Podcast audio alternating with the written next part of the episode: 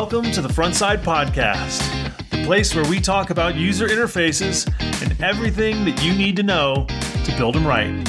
My name is Charles Lowell, developer here at Frontside. With me also co hosting today is Taras Mankovski. Hey, Taras. Hello, everyone.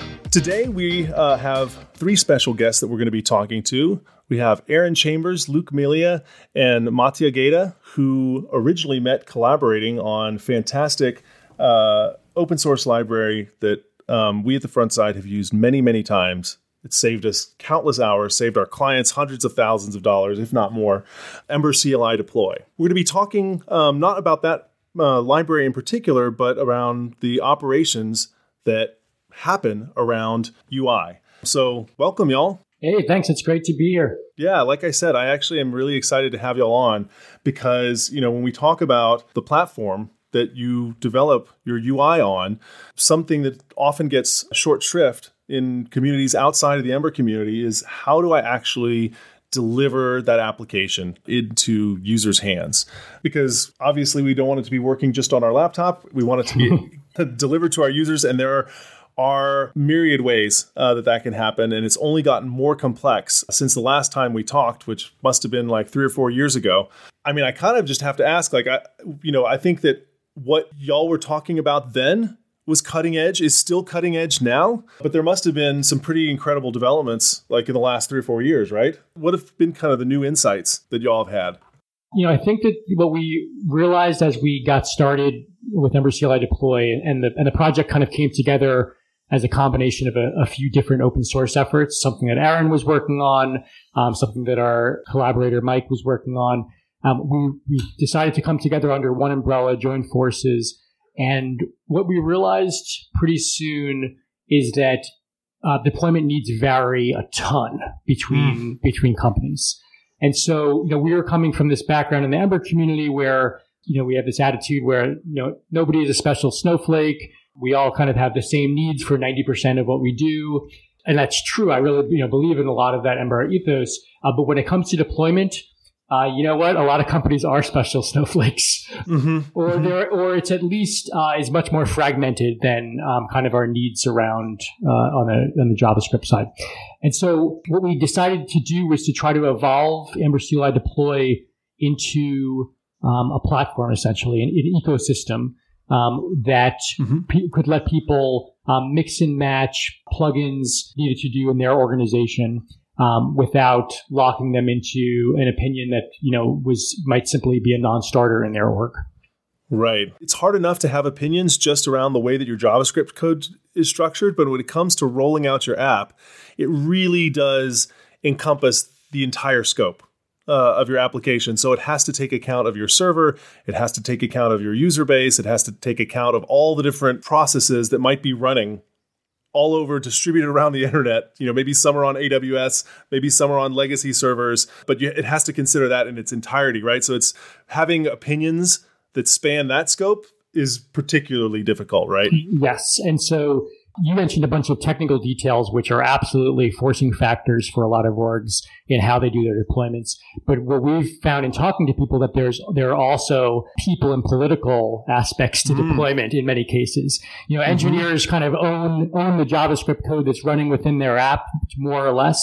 Um, but when it comes to pushing the app into the world, in a lot of companies, um, that means they're interacting with sysadmins, ops folks, um, people who have very strong opinions about what is an uh, allowable and you know supportable way to get to have those deployments done and to have that stuff exist in production.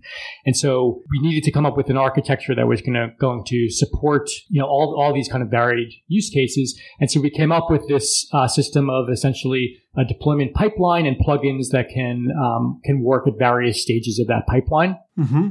And that ecosystem has now grown quite a bit it's actually, I think, I don't know, you know, Aaron, if you, uh, if you and you, Mattia, would agree, but I think it's probably the best decision that we made in this project because that ecosystem has grown and evolved without us needing to do a ton of, of work and maintenance. And it's been really great. So I think, Mattia, you pulled some of the, our, the current numbers there. Yeah, yeah. I, pulled some numbers just like yesterday, and uh, we have like currently 152 different par- plugins that uh, attach themselves to different parts of the pipeline. So some of them are about uh, how to build the assets. Some of them are about uh, how to compress them. Some of them are about uh, shipping and uh, and and and, uh, and they allow people to ship with different ways, like we rsync with SSH, with just simply Amazon APIs or Azure APIs.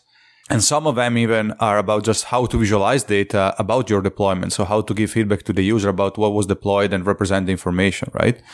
And then uh, this is like kind of a bit more detailed, probably and specific to us, but we also added this idea of plugin packs. So in order to help people define their deployment story, we created this idea of plugin packs and plugin packs are simply group of plugins. So plugins group together.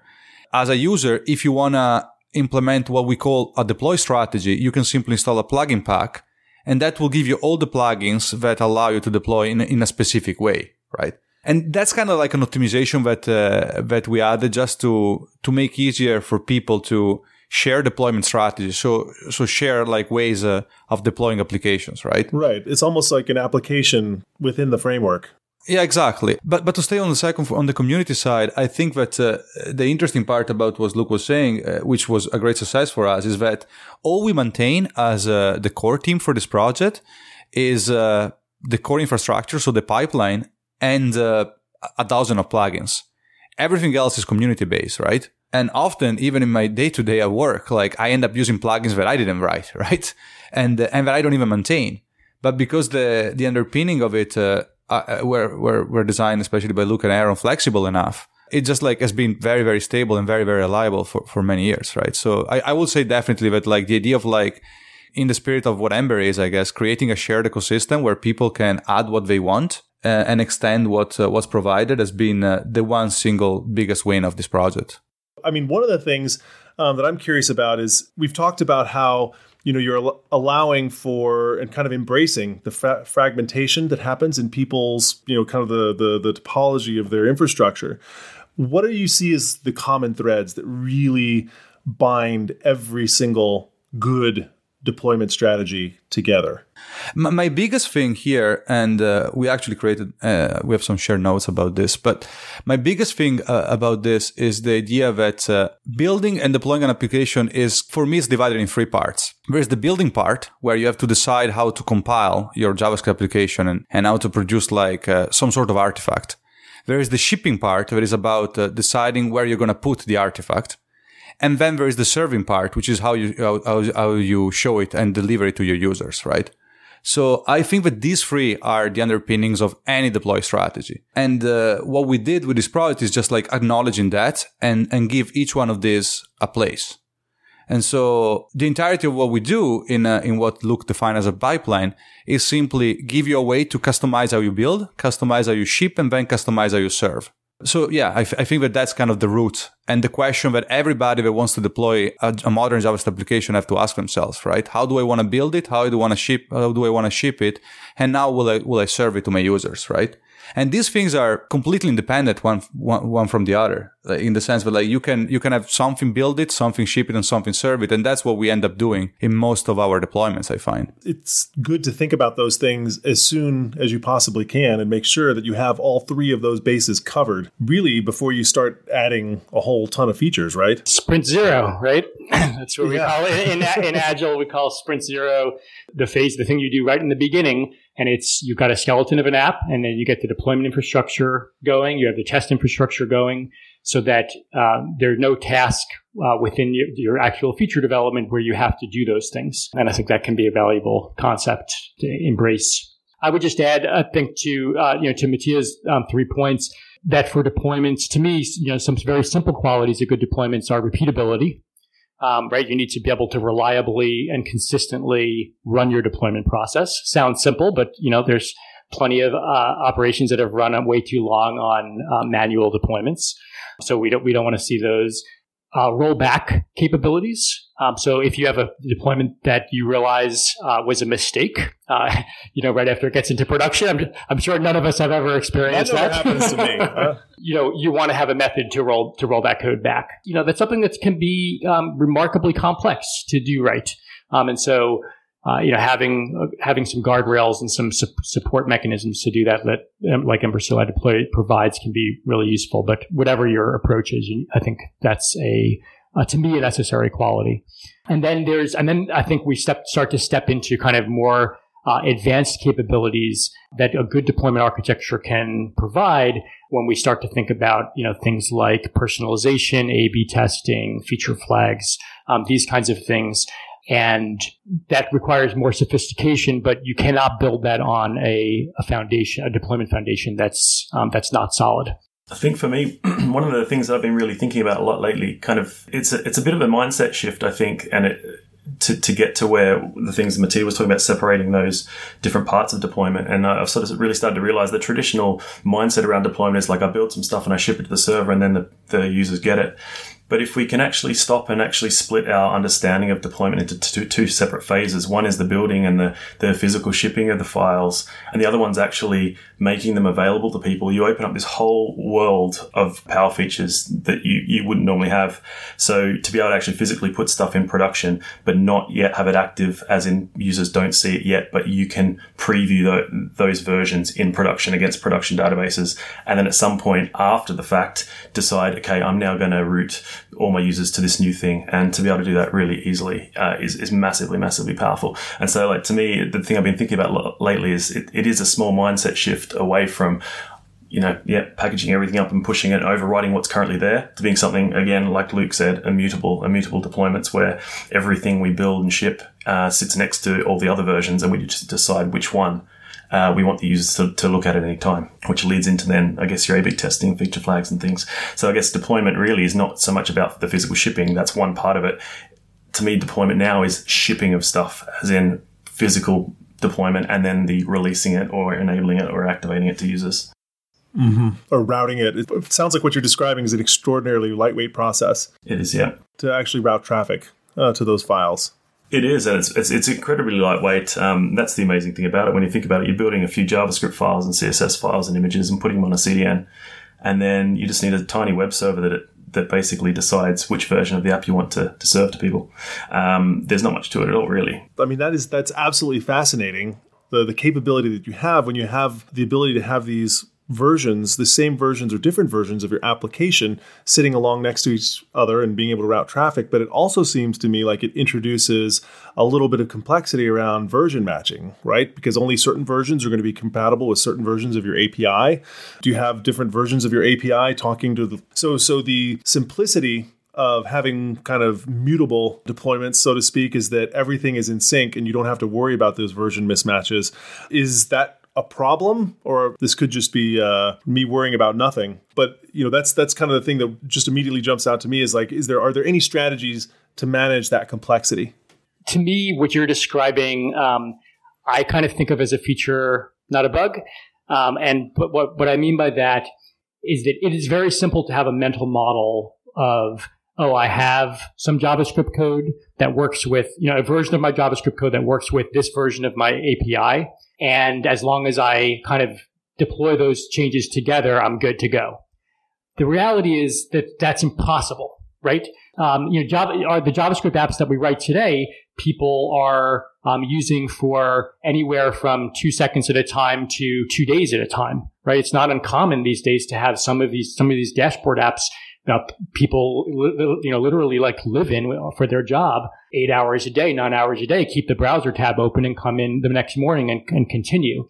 And so obviously, you know, there are some mechanisms we could use to force them to reload, that kind of thing. But at, at some point in most apps, you're going to have a slightly older version of your JavaScript app talking to a slightly newer version of your API for either, uh, you know, the span of a minute or perhaps longer depending on you know those strategies. So to me, the the process of thinking about that and at least being aware of that as as an engineer, thinking about how your code is going to get from your laptop into the world, I think is uh, it's an important step that we not paper over that complexity and that we kind of embrace it and say, hey, this is part of life.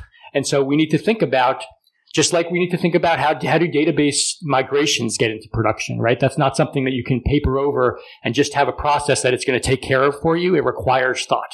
And, and I think that this, but in the same token, um, how different versions of your JavaScript app are going to interact with your API requires thought. And, you know, an exact parallel is also how different versions of a native mobile app, right, that go into the app store, how do those interact with different versions of your API? So I think you're right. There's complexity there, you know, and there's ways that we can try to mitigate and, and we're kidding principle. ourselves if we think that that complexity doesn't exist, uh, even in the simple case. Yeah, I, I, think that that's to reiterate what Luke is saying. Uh, that, that, that's exactly the point is you can pretend it's not there, but it is, and you have no way to avoid it. Once you ship something to a browser, you have no control over it anymore. And so you have to assume that somebody is going to be using it.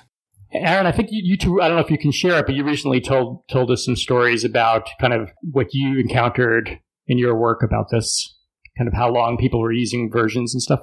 Yeah, yeah. It's something we hadn't sort of put a lot of thought into, but um, uh, the last place I worked at, we had quite a long-lived app, and uh, we had we were using feature flags, and we are using um, LaunchDarkly or something, and it gives you a list of flags and when they were last requested. And there were some flags that were removed from the code, uh, and it was just a matter of waiting until all the users had the most current version of the app and weren't requesting the flag anymore. But this one flag just kept getting requested for months, and we just could not work out why. And it really sort of opened my eyes up to like this exact problem that like these long-lived apps they live in the browser and if you have someone that just doesn't reload their browser or restart the machine or anything your, your app can live a lot longer than maybe you actually realize it is. So we're starting we're, we're shipping bug fixes we're shipping new features and we're, we're all patting ourselves on the back that we fixed this bug but have you really? If your users haven't reloaded the app and gotten the latest version, then you haven't actually fixed the bug for, for some number of people. And it's, it's really hard to tell unless you think about this and put things in place. Really hard to tell uh, what versions are out in the wild, how many people are using this buggy version still. Yeah, that's an excellent point. I haven't even hadn't even thought about that.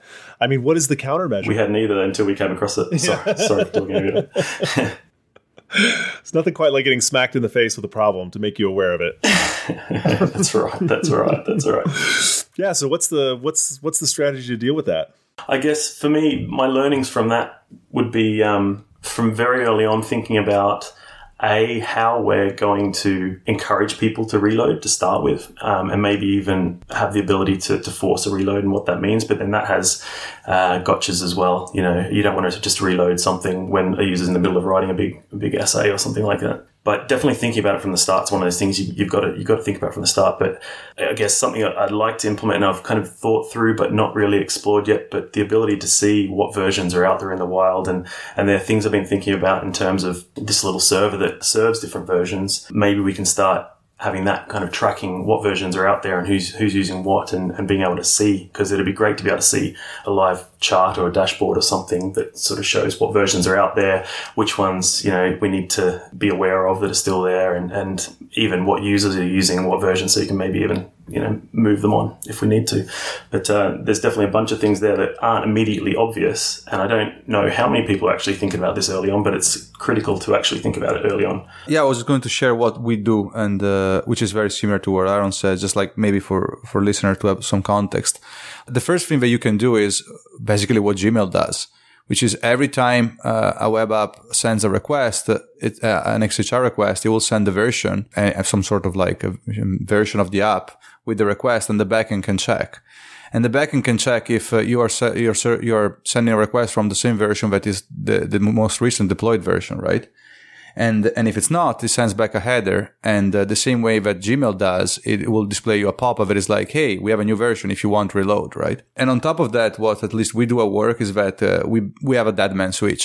So if we accidentally deploy a broken version, a part of this process, the, the front-end application checks uh, in the headers. And if a, a, special header is sent, it force reloads, right? Which is not uh, nice to the user, but it's better than uh, sometimes it's critical to do so, right? Right. I remember there was that case where Gmail released some, uh, they were doing something with broken service workers and the app got completely and totally borked. And I remember that this, my Twitter blew up, I don't know, it was about a year ago I think. And and one of the problems I don't think they had, they did not have that capability. Right. Yeah, I mean, you learned this the hard way, right? Sadly, but but yeah, but yeah, I think uh, I think that these two things are are definitely crucial. And and the third one, I might misremember. I thought, Luke, you had the the ability that uh, that Aaron was talking about, like tracking versions in the wild and I, I, think that's more just like useful for uh, for stats, right? So that you know how often your users update, right? And then you can make design decisions based on that, right? And based on how, how much you want to support, right? In the past. Yeah, we haven't implemented that, but it reminds me, you know, when whenever there's a new iOS version, we do you know a bunch of mobile work uh, at Yapp, and um, we're always looking at that adoption curve. You know, that's published. A few different uh, analytics services publish it. Say, okay, how fast is you know iOS 12 adoption? How fast are people leaving behind the old versions, and that that helps to inform um, how much time that you're spending doing bug fixes on old versions versus just telling people, "Hey, this is fixed in the new OS." You know, go get it. But to, to be able to see that, you know, for your own JavaScript apps, I think that would be pretty hot. Yeah, I mean, crazy thought here, but it, uh, it almost makes me wonder if there's something to learn from the Erlang community, um, because this is kind of a similar problem they, um, you know, solved 20 years ago where you have these very very long running processes uh, you know, some of them, there's, you know, some telephone servers in Sweden that have been running for over a decade without the process ever coming down. Uh, and yet, you know, they're even upgrading the version of Erlang that the VM is running. And, you know, they have the capability, you know, to even upgrade, you know, a function at like a recursive function as, as it's running. Um, and there's just a lot of, you know, I don't know what the specific lessons are, but I wonder if there's if that's an area for study because if there's any community that has locked in on hot upgrade, I feel like it's that one. That's a terrific analogy. I, I, I bet I bet we could learn a ton. I mean, it, it, that just hearing that kind of makes me think about how kind of coarse our mental model is about Java about updates to our JavaScript apps right? I mean, so we, you know, we talked in Aaron, we just were talking about kind of this idea of immutable apps and you have different versions side by side. But the idea of being able to kind of hot upgrade a version, you know, with running code in a browser. Um, now that's an ambitious idea, right? like that, that's something that's like, wow, um, that would, that kind of is a game changer. Yeah, yeah. Makes me feel like we got a whole bunch of work to do. You're welcome. I'm I'm always happy to give people plenty more work to do. No, but how they manage even being able to you know do migrations on the memory. Uh, you know uh, that's running. I don't know if it's something that's going to be achievable, but I mean, it sounds kind of like that's the direction that we're heading, right? It does. I mean, I think that as these apps get more complex and they're they continue to live longer, you know, the ideal, the the, the workarounds that um, that Mattia mentioned about kind of showing a message and having a dead man switch, these are all certainly like useful and today uh, i would say even like a best practice. Would they're not what you would want to do if you could magically design any system right? Magic if you're if you're taking the magical approach the app would just be upgraded seamlessly as the user was using it and they, they would be none the wiser. The bugs would be fixed.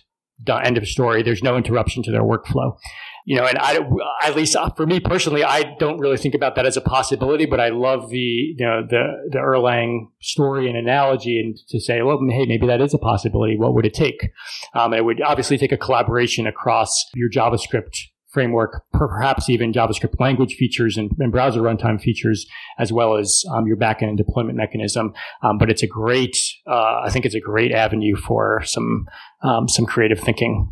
Yeah, I mean, I'm curious because you know when we're talking about this, I'm imagining the perfect evergreen app, but there's also feels like there's maybe even a tension that arises because you know, one of the core principles of good UI is you don't yank the rug out from underneath the user, right? They need to, at some point, you know, and we've all been there when the application does something of its own agency that feels bad. It feels like, nope, this is my workspace. I need to be in control of it. You know, the only way that something should move from, you know, one place to the other without, you know, me uh, being involved is if it's part of some repeatable process that I kicked off but obviously, things like, you know, upgrading the color of a button or, you know, fixing a layout bug, those are things that I'm just going to want to have happen automatically. I'm not going to worry about it.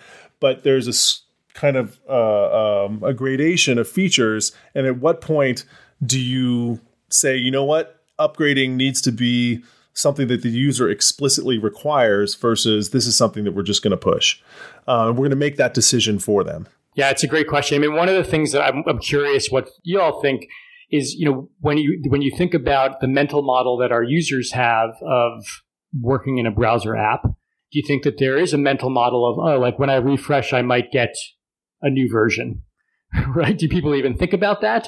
Or are they just like you know, you know your example about a button color changing as kind of a minor thing. I don't even i don't even know if i could endorse that. Like you know, we've all been, I think, in situations where, you know, you do a minor redesign and all of a sudden all hell breaks loose and users are in revolt, right? Uh, you know, take, take the Slack icon change. so, so I think it's a, it's a fascinating question. So, so I don't know. What's the what is the answer? You you always ask for an upgrade? Just observing. You know, I don't have any data other than like observing people around me who use web applications who don't understand how they actually work under the covers. I don't think it's the expectation that this code, this application is living and changing underneath their feet. Uh, I think the general perception is that the analogy to the desktop application where you've got the bundled binary and that's the one you're running is that's the perception you say the difference there is that, and with all these, I guess, new ways of deploying, we're shipping smaller things faster and multiple, multiple times a day or even an hour. So it's not the sort of thing you really want to be telling the users, oh, there's been an update, you need to upgrade as well. Um, and that's the difference between that, that desktop mentality. And if that's the mentality they have, it's, it's quite a, a, a bit of a, a shift, I guess it makes me think that one of the tools that users so if you take like a general public there's probably one tool that everybody can relate to which is facebook. So i think if there is there is a way to say like what is what do people generally expect? Like there's the business user which i think we're often most familiar with but i think general public they're probably what they're most familiar with is, is what happens on facebook. And i don't use facebook almost i haven't used it for a couple of years but I wonder like what you know how much of what people experience in Facebook actually impacts their expectations around how applications should behave. Yeah, I think that's a really good question. I do. I think your your underlying point of you have to know your own users uh, is, I think is an important one. Also, obviously, some some folks are going to be more technical than others, or some some audiences will be more technical than others. But I would even you know go. I would even question. I, I think Charles, your suggestion that um, people think of it kind of as like a binary that it stays the same until you refresh. I think people have an idea that web apps improve over time, or sometimes they get bugs, but hopefully that they improve and change over time, and that there is a tr- there is a trade off there that you know sometimes that means sometimes there's something new to learn but at the same time you get new features. But i don't know that people necessarily associate that with and and it happens when i hit reload or it only happens when i open a new browser. Like i don't know that that it's that clear for, for people in their head Right. I can see that. But the question is is, you know, if it's too if the evolution is too stark, I think people tend to get annoyed. If they're in the middle of a workflow or the middle of a use case and something changes, then it gives it a feeling of instability and non non-determinism, which I think can be unsettling. Definitely, yeah. I mean, we all you know we all value as as engineers, we value getting into that flow state so much, right? Of like, oh man, we're I'm being productive. I don't have any distractions. Uh, and you know, you kind of owe that to your users also to be able to let them get into that state with your, with your app, um, and not be throwing up, you know, hey, there's new stuff, reload. Like, uh, you know, I'm in the middle of something. Sorry. Yeah, yeah. No, and I definitely do the same thing. You, you know, sometimes I'll let you know uh, iOS will be bugging me to upgrade for you know a month uh, until I finally start to feel guilty about security and actually do the upgrade. Right. Although once they started doing it at night, it actually made it a lot better. Mm-hmm. That's a, it's an interesting interesting idea too. I think there's a natural tension between um, the lower integration risk that we have uh, as engineering teams of shipping um, very frequently, right? So, you know, Aaron sh- mentioned shipping dozen times a day. You know, we we certainly have have been there and, and, done that as well. I would say on average we ship a few times a day. But the reason that we do that is because we know the faster we get code into production, the faster we can trust it, right? So it, it passes all your tests, it passes your QA effort, but you don't really know, right? If you're being honest, you don't really know until there's thousands of people using it in production. And yet, this conversation makes me think about there is a tension between um, how frequently you do that versus um, you know your users' kind of comfort level and expectations. Mm-hmm. And maybe there's you know maybe there's a, a, thing where you can kind of analyze on a per user basis how often they're active in the application and try to push updates when you know times that are customized to them. Yep, I, idle. You know, this, is this user idle? Have they been idle for thirty minutes? Something like that. Mm-hmm. Yep. Or even like track trends over months and see when they're most likely to be idle mm-hmm. um, and schedule it for them. Good point. Something like that. I have an idea. Uh, we should introduce screensavers into web apps. And so when Twitter user stops using the app, just turn on the screensaver and do the upgrade. I can see the, I can see the VC pitch. It's like, it's after dark, but for the web. Ever install flying toaster. it does start to open up um, the idea as well of of that you know automated checking that things are okay well after the fact because it's all right to sit there, maybe activate something and sit there on Sentry even for an hour and make sure there's no bug requests coming in. But if no one's actually received your app, then of course there's not going to be any come in. And it's very easy to kind of move on to the next thing and forget about that. And I guess it's not something that I've ever put a lot of time in and I haven't worked anywhere that's had really great automated checking to see is everything still okay? And i guess it's an interesting thing to, to start thinking about as well an important thing. Like actually bundling in diagnostics in with your application to get really fine-grained information about kind of status and availability inside the actual app. I'm not exactly sure really i guess. Um, I, I maybe wasn't thinking about inside the app but just yeah, I, I, don't know what it looks like exactly, but um, there is that element, you know, shipping fast and getting stuff out there. But are we really making sure it all works later on when everyone's actually using it. Yeah, I mean, this, this, by the way, I just wanted to say, you know, we were talking earlier, what are the essential qualities uh, around deploying an app? And this reminds me that one thing that we didn't mention, but is very simple is, you know, your app should have a version it should be unique, traceable back to, you know, what was the, uh, the GitHub or Git commit that was the origin of that code. And it's a very simple idea, but if you're going to be analyzing um, errors in production when you have multiple um, different versions of your JavaScript app running, um, you're going to need to know what version uh, caused this error, and then how do I trace it back and make sure that the code that I'm, that I'm trying to debug is actually the code that is, was running when this error happened. Do you normally use just the the Git SHA, or do you assign like a build number or something more using Semver, or what's a what's a good strategy? In our case, we use Git tags, um, and so our CI deployment process, you know, for our Ember apps, basically looks like this: is um, we work on a, a PR. We'll merge it to master. If it builds green on master, it gets deployed into our QA environment, environment automatically um, using Ember CLI deploy from our CI server. Um, and then uh, once we're happy with how things are on QA, we do git tag. Um, or actually, I use a Ember add-on called Ember Release that does that tagging for me, and I'll tag it either minor uh, in a patch minor or major, well, roughly per semver, although it doesn't matter that much in the case of apps. When there is a new tag that builds green on CI, that gets deployed automatically into production by Ember CLI deploy. And so that's a kind of a basic flow. And so the, uh, that, that tag, and just to be clear, the semver tag is right. It's just going to be number dot number dot number you can get more sophisticated than that, than that. And I think both Aaron and Mattia have a system where even in the PR stage, there's automatic automatic deployments happening. So maybe one of you want to mention that.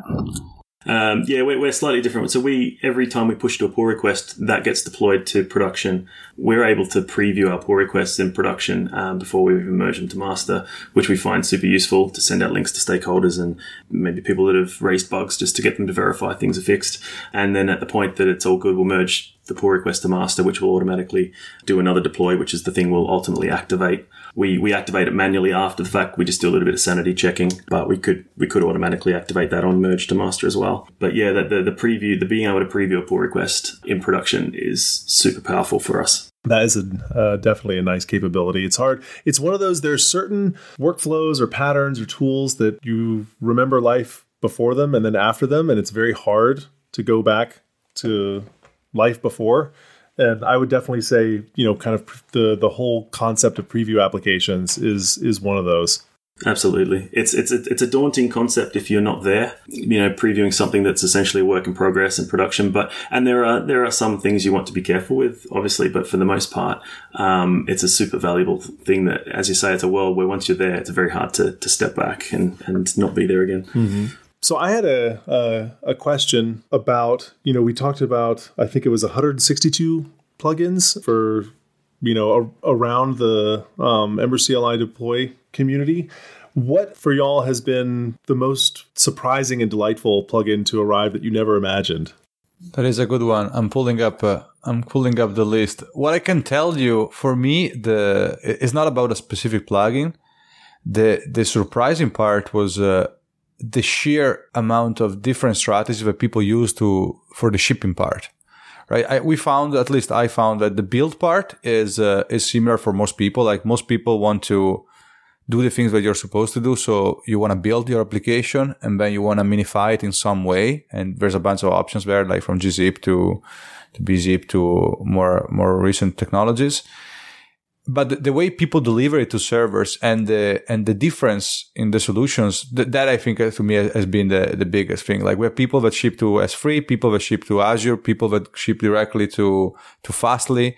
We have people that SCP files, people that use old FTP, people that use rsync, people that do it over SSH. Uh, we have people that uh, ship stuff directly to a database because uh, some databases actually have great support for large files. So we even use like uh, part of Azure as, as a storage, right?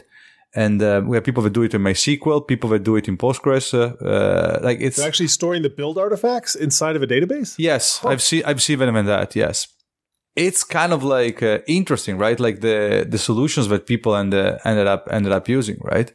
And so for, for, for me, I think that that's been the, the most, uh, the most fascinating part, right? Like the, because as we were saying at the beginning, like that is the, I'm just seeing now, we even have one for Zookeeper. I have no idea what this does. but uh, it's probably related to like some sort of orchestration uh, around the seven day index, right? That, that to me, I think has been uh, has been the biggest surprise, right? Like everybody uh, end up ends up working in a different uh, environment, right? And so that flexibility that users need has been by far the most surprising one. I think that's also been one of the challenging things, one of the enlight- uh, like I guess the enlightening things for me is I think in the Ember ecosystem, add-ons and even just Ember itself, it's all about convention over configuration and doing a lot of the stuff that you do for you. I think people expect Ember CLI to do the same thing, but the key thing here is it just really automates all the things you would do manually, and you need to understand exactly what you want your deployment strategy to be before you use Ember CLI deploy. It's not going to do it for you. You need to decide: Do I want to store my assets on a CDN? Do I want to store my index in Redis or in Consul or, or in in an S3 bucket? And you need to know all these things and have decided all these things things. And then Ember CLI deploy will make that really easy for you. And this is one of the education things I think we still haven't even nailed because there are always people that want to know why it just doesn't work. But deployment's a complex thing, and as as what you're saying, Mattia, there are so many different variables and variations on on doing this that there's no sensible configuration, convention over configuration Ember CLI deploy could uh, really provide out of the box, I guess. And so that's why we ended up with a, a pipeline that gives you the tools to to be flexible enough to support your strategy. Yeah, I mean, I think the closest that we come to the convention is that, you know, for any app that's using Ember CLI deploy, you can run Ember deployment targets, so Ember deploy prod and Ember deploy QA, and you can expect that that's going to work. What you don't know is how is it, you know, how has it happened to be configured in this project? Charles, your question about uh, kind of the most surprising thing um, that's come out of the ecosystem. For me, I would say, you know, Mattia mentioned um, plugin packs earlier, which are you know groups of plugins that are, designed, kind of work together well. And so we've seen some uh, plugins packs like you might expect, like an AWS pack um, for you know, deploying uh, to AWS. Uh, but the more interesting ones to me are um, that we've seen a lot of uh, companies open source their plugin packs. So th- what you naturally fall into as a company that's adopting Ember CLI Deploy that has multiple Ember apps is that you are going to develop your own plugin pack for internal use uh, because generally speaking, companies follow the same deployment pattern for each of their apps. There's usually not any reason to vary that. So then the, the new thing that happened on top of that is people said, oh, well, why don't I make this open source so other people can kind of see how we do it? And that's been a really delightful part of the process um, to kind of get a peek into uh, how other organiz- you know, other organizations are orchestrating their deployments. Um, and if people are curious about kind of looking at that themselves, um, you can uh, you know go on npm and look for uh, keyword Ember CLI deploy plugin pack with hyphens, um, and it'll pull up uh, all of all of those, and you can kind of poke around and see what different companies have open sourced there. Uh, I actually love. Uh, all three of those answers because it it really is for me when you have a constellation of people around a particular problem it's the surprising solutions that emerge that are some of the most exciting because that, that, would have lain hidden otherwise, right? It would have been kind of buried beneath the source of, you know, company A or company B or company C, but actually having it out all out in the open so that you can inspect it uh, and say, wow, where has this solution been all my life? Uh, you know, something that you would have never imagined yourself. It's so funny that you mentioned that because that actually is the origin story way back. I'm talking like 2000- 13 probably of when we were we were very early Ember adopters Um, and we were trying to figure out how do we deploy this thing. We were deploying it with our Rails app, like literally, you know, deploying the same, the Ruby code and the JavaScript code together, which took forever. It was a, a disaster. And I heard through the grapevine, just exactly what you're saying, Charles, where this, like, the good ideas are kind of hidden inside of a company. Um, I heard through the grapevine that Square, the grapevine that Square had this approach that they were using, where um, they would deploy their JavaScript assets and then deploy their their index HTML file, the contents of that file, into a database, Redis in their case, um, and then serve it out of there. And uh, it, it, it empowered all of these interesting situations of like having multiple versions, being able to preview the release, etc. And so we then set out to copy that uh, idea um, because there was nothing open source. So we had to create it ourselves, which we did in Ruby, um, which would, made it inaccessible to many JavaScript shops in the first place. Then that the evolution of that kind of over time and and of um, Mattia and Aaron and uh, and Mike and um, the rest of the community kind of talking together has now moved this into the open source sphere, so where these ideas are more accessible, um, and have created an ecosystem encouraging these ideas to stay out in the open. It's so true that some there's some just gems of ideas that have been created by really brilliant engineers inside of companies that uh, could be benefiting so many people. They just haven't seen the light of day yet. Mm-hmm. Yeah, and so that kind of leads me to my next question: is is you know a lot of these, I would say most of the ideas that we've been talking about today, really, except for the build part, you know, how Ember specific are they? Obviously, the Ember CLI is a great resource and has a lot of great opinions for actually building um, the JavaScript assets themselves. But the the second two phases of the pipeline really can vary freely, uh, if I understand correctly. And so have y'all ever thought about trying to maybe kind of abstract these processes and these plugins so that, you know, these same ideas don't remain, you know, not just inside of a company, but inside a community that spans a set of companies uh, so that it's available for a wider audience? You know, how integrated is it with Ember and, and what kind of effort would that be? That's a great question. Um, Aaron or Mattia, one of you guys want to talk a little bit about the history here? Yeah, sure. We've been thinking about this as well. And uh, in the past, uh, like a guy on a, on, a, on the Ember CLI deploy team, Pepin, uh, has actually started this effort, and um, he kind of prototype this this very idea of like uh, separating uh, the Ember CLI deploy part from Ember CLI itself, and, and make it a bit more generic. And he started a project called uh, Deploy.js, which um, I can give you a link for the show notes later uh, I don't think that the project is currently maintained, but there's definitely like uh, the start of the effort is there. And uh, the funny thing is that it was surprisingly easy.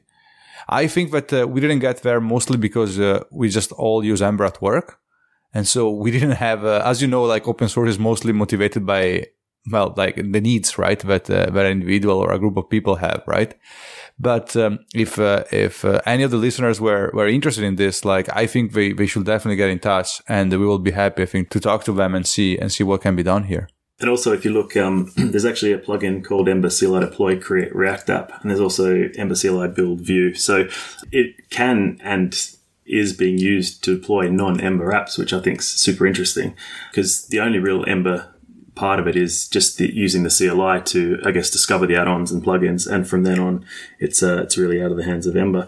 But it sort of leads into, I guess, a little bit. Um, Luke, Luke, and, and I mentioned this this concept of immutable web apps, and I've been thinking a lot about this lately because we've sort of a deployment strategy that Ember CLI Deploy sort of uses as an example a lot. And it's kind of become, I guess, tied to Ember CLI Deploy in a way is the lightning approach, which is this whole idea of splitting your, putting your assets in a CDN and, and your index HTML separately, maybe in Redis and, and serving that.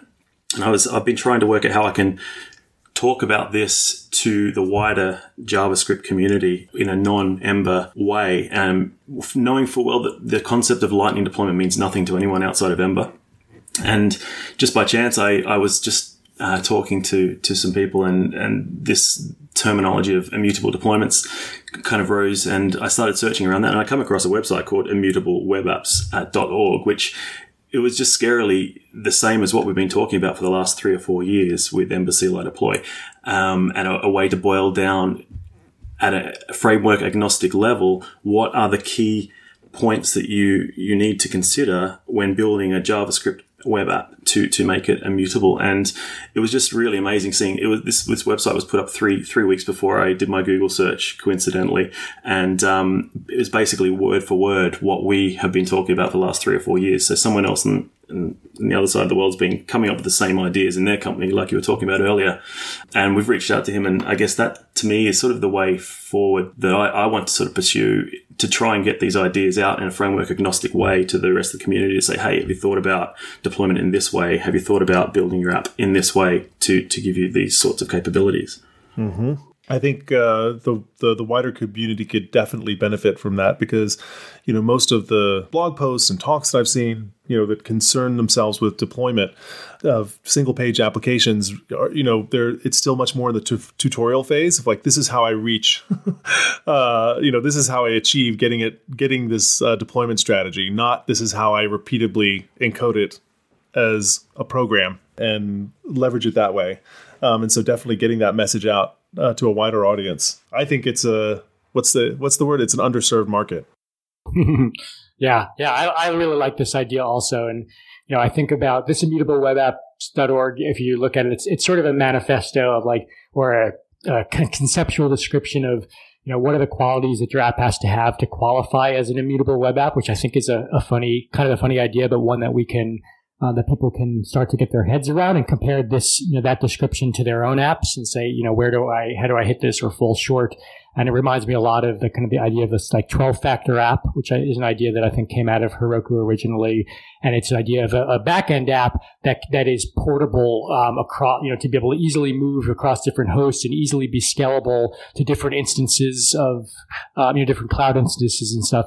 And it was these 12 factors that if your app um, you know, obeys all of these things, then it's going to do well under those, you know, circumstances and, and be able to satisfy those needs. So I think it's a great, it's a great way of thinking and probably maybe even like a better entree into the conversation with the wider community than a library is certainly a library called Ember CLI Deploy. Yeah, this is a fantastic discussion. Um, it's definitely reminded me of some of the, the, the best practices that I haven't thought about in a long time, and and definitely opened my eyes uh, to some new ones and some new developments. And you know, so often we can be focused on how our apps work internally, like how the JavaScript code works, uh, that we can just you know kind of uh, what's the saying lose lose sight of the forest uh, through the trees or I can't remember. It's like too busy looking down uh, the end of your nose to see past your face. I, I've probably mangled both of those adages, uh, but maybe maybe sixty percent of two mangled adages is at least equal to one. This is something you know that we need to be thinking about more. That everybody needs to be thinking about more. This is actually a very exciting, very useful problem space, and I am just really grateful that you guys came on uh, to talk to us uh, about it. So, thank you, Mattia. Thank you, Luke. Thank you, Aaron. Thank you so much. It was a great time. It's a pleasure. Thanks for having us. Yeah, thanks so much. Well, thank you for listening. If you or someone you know has something to say about building user interfaces that simply must be heard, please get in touch with us. We can be found on Twitter at, at the frontside or over just plain old email at contact at frontside.io. Thanks and see you next time.